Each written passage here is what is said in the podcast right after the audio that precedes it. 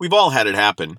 As customers, we've encountered a service provider who unfortunately chose to attend to something of interest to them instead of attending to our needs. As a result of their self preoccupation, we were left to feel like we were intruding on their text messaging session, their online purchase, or interrupting their workplace gossip. If you run a business involving human service delivery, you certainly want to set service expectations that help your people focus on the customer's needs, every customer, every time. So, what's the best way to make your expectations as a leader clear and consistent? Well, here's an example worthy of study. At a restaurant not far from me, the owners require their employees to sign a service behavior contract, which, among other things, states that their employees will pay a fine if they have their phone out during working hours. The price for that first offense is $2, the second transgression $5, and the third $10.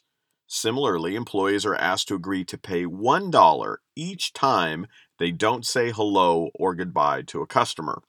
Okay, I said that was an example worthy of study, not that it's an example worthy of emulation.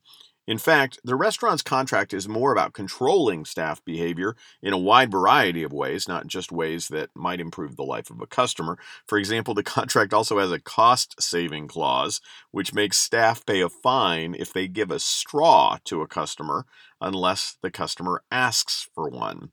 Lest you think I'm exaggerating the nature of the restaurant's contract, check it out on my blog. While I'm not sure how well the contract is working, I do know an employee who claims they were fired for not signing the agreement has made the contract a very well shared internet phenomenon. As an alternative to fining your employees, let me offer a more tried and true approach to setting service expectations and driving consistent execution. Number one, write down your service expectations.